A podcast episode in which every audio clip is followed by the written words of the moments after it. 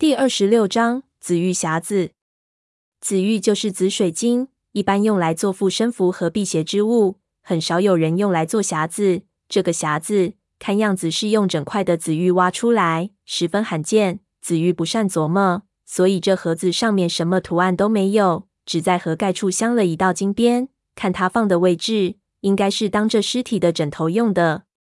一般玉枕已经很珍贵了，紫玉的更是价值连城，恐怕当时的皇帝都没有这种待遇。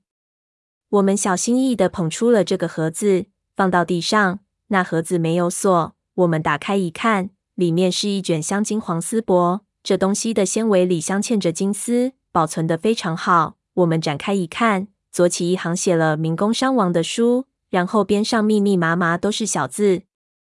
胖子比起这帛书来，对那玉俑比较感兴趣，看着看不懂，就嘟囔了几声，跑去研究那玉俑去了。闷油瓶拔出树上的刀，躺到一边的玉石床边上，默默地盯着那具掳伤亡的尸体，眼神迷离了起来。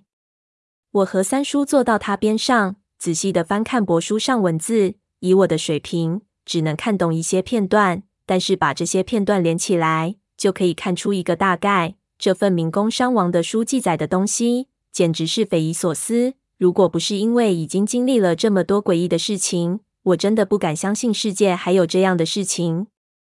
在明宫伤亡的书这行字的边上有一行小字，是他自己写的序，才寥寥几行字，后面便是他从出生到死亡的所有重大事件。如果全部都翻译出来，恐怕10天半个月都搞不定。所幸其中最主要的2件事情我看得懂。第1件事情是鲁商王得到鬼玺的经过，那帛书里写的比较简略，我先大概理了一下，念了出来。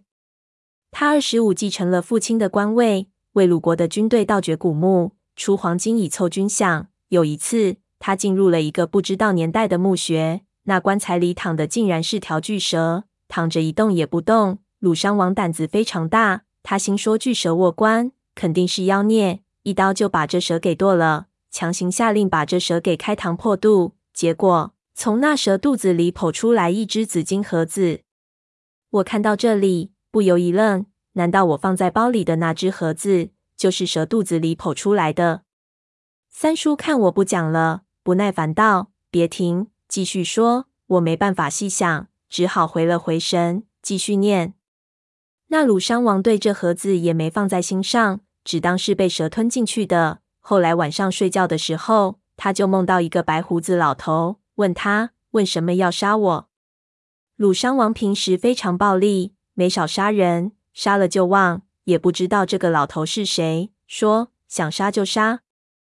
那老头突然就变成一条巨蛇来咬他，谁知道那鲁商王凶得要命，在梦里又一刀把那蛇给砍伤了，然后一脚踩上去，就要砍那蛇头。那蛇突然就开口求饶，说自己的肉身已经被他杀了，如果魂魄再被他杀了，就永不超生了。如果他放他一马，就传他2件宝物，可以使他位极人臣。当时盗墓的军官虽然隶属于皇帝直接管理，但是地位很低，而鲁商王自视非常之高，这个条件对他非常有吸引力，就答应了。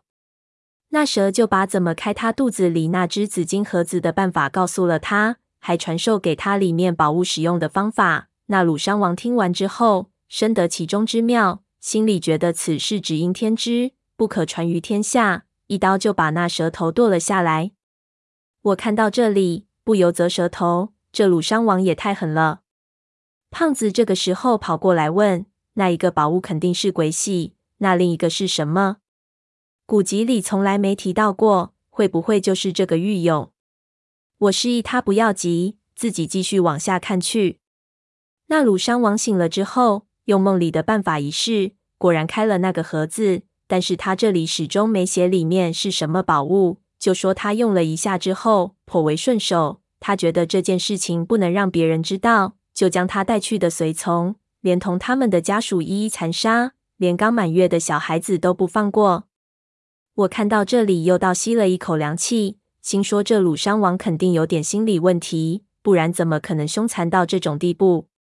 胖子说他一个人怎么可能杀掉这么多人，肯定是用了那宝物，真是急死了。你快看看下面有没有写是什么东西！”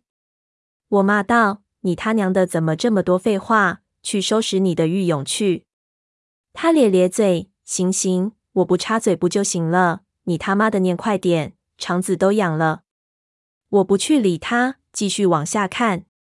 接下来的几十年，他凭借那两件宝物，无往不胜，无论是打仗还是朝政，战无不克，风光一时。但是到了晚年，因为多年接触湿气，身体出现了很多顽疾，非常不方便。结果皇帝嫌他年纪太大，就去了他的兵权，让他只需要盗斗，不需要理军务。这其实就是把他贬了下来。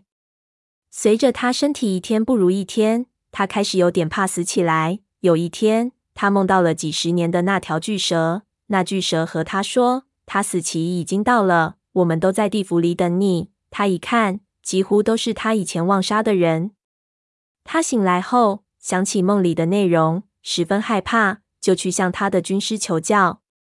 他的军师是一个铁面先生，精通命理风水。他微微一想，对鲁殇王说：“上古有一种玉俑，穿在身上可以使人返老还童，长生不老。可惜早已经绝迹，要找只能去古墓里找。”鲁殇王那个时候已经穷途末路了，这铁面先生的话，不管是不是真的，都给了他一线希望，而且盗斗是他的强项。于是他彻夜研究古籍，那个时候的文献资料还是比较丰富，很多东西都没有失传。终于他在一处简书中发现了一个可能有玉俑的大墓。接着他动用3000多人，花了半年时间开凿山体，在他估计的区域找到了一个规模巨大的西周皇陵。那个时候各国的国力都不怎么样，所以这个皇陵的规模在当时已经算是叹为观止了。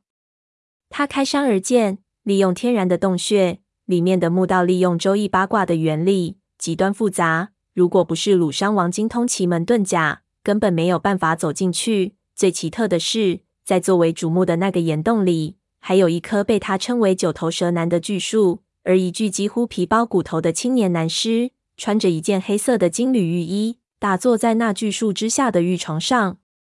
铁面先生看后断然道：“这就是玉俑。这青年男尸似死非死，每隔一段时间，他身上的死皮就会脱落，从里面长出新皮来。他估计这个青年男子死的时候必然是一个枯朽的老人。”这个铁面先生十分的了得，竟然知道如何克制写诗。他用特殊的方法将人俑里的男尸取出，封入副墓室的石棺中。鲁殇王按照铁面先生定下的全部计划，吃了假死药，在皇帝面前假死。皇帝以为他真的可以在阴阳两界来去自如，非常害怕。为了安抚他，皇帝给了他高出一般诸侯王的墓葬待遇。他的亲信就以开凿坟墓为理由，暗地里在这座西周皇陵之上修了一个扇子一样的古墓。因为他熟知盗墓的各种技巧，所以他四处布下一阵，留下7个假棺，而把自己藏在西周墓的千年古树里。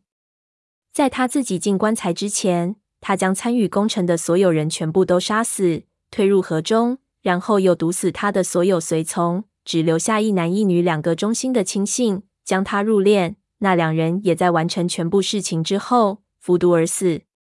我估计尸洞里的那多数古尸，应该就是这个时候积下来的。这个时候我就有了一个疑问，对三叔说：“那个铁面先生最后到底是什么结局？这里好像并没有提到，难道他也殉葬死了？”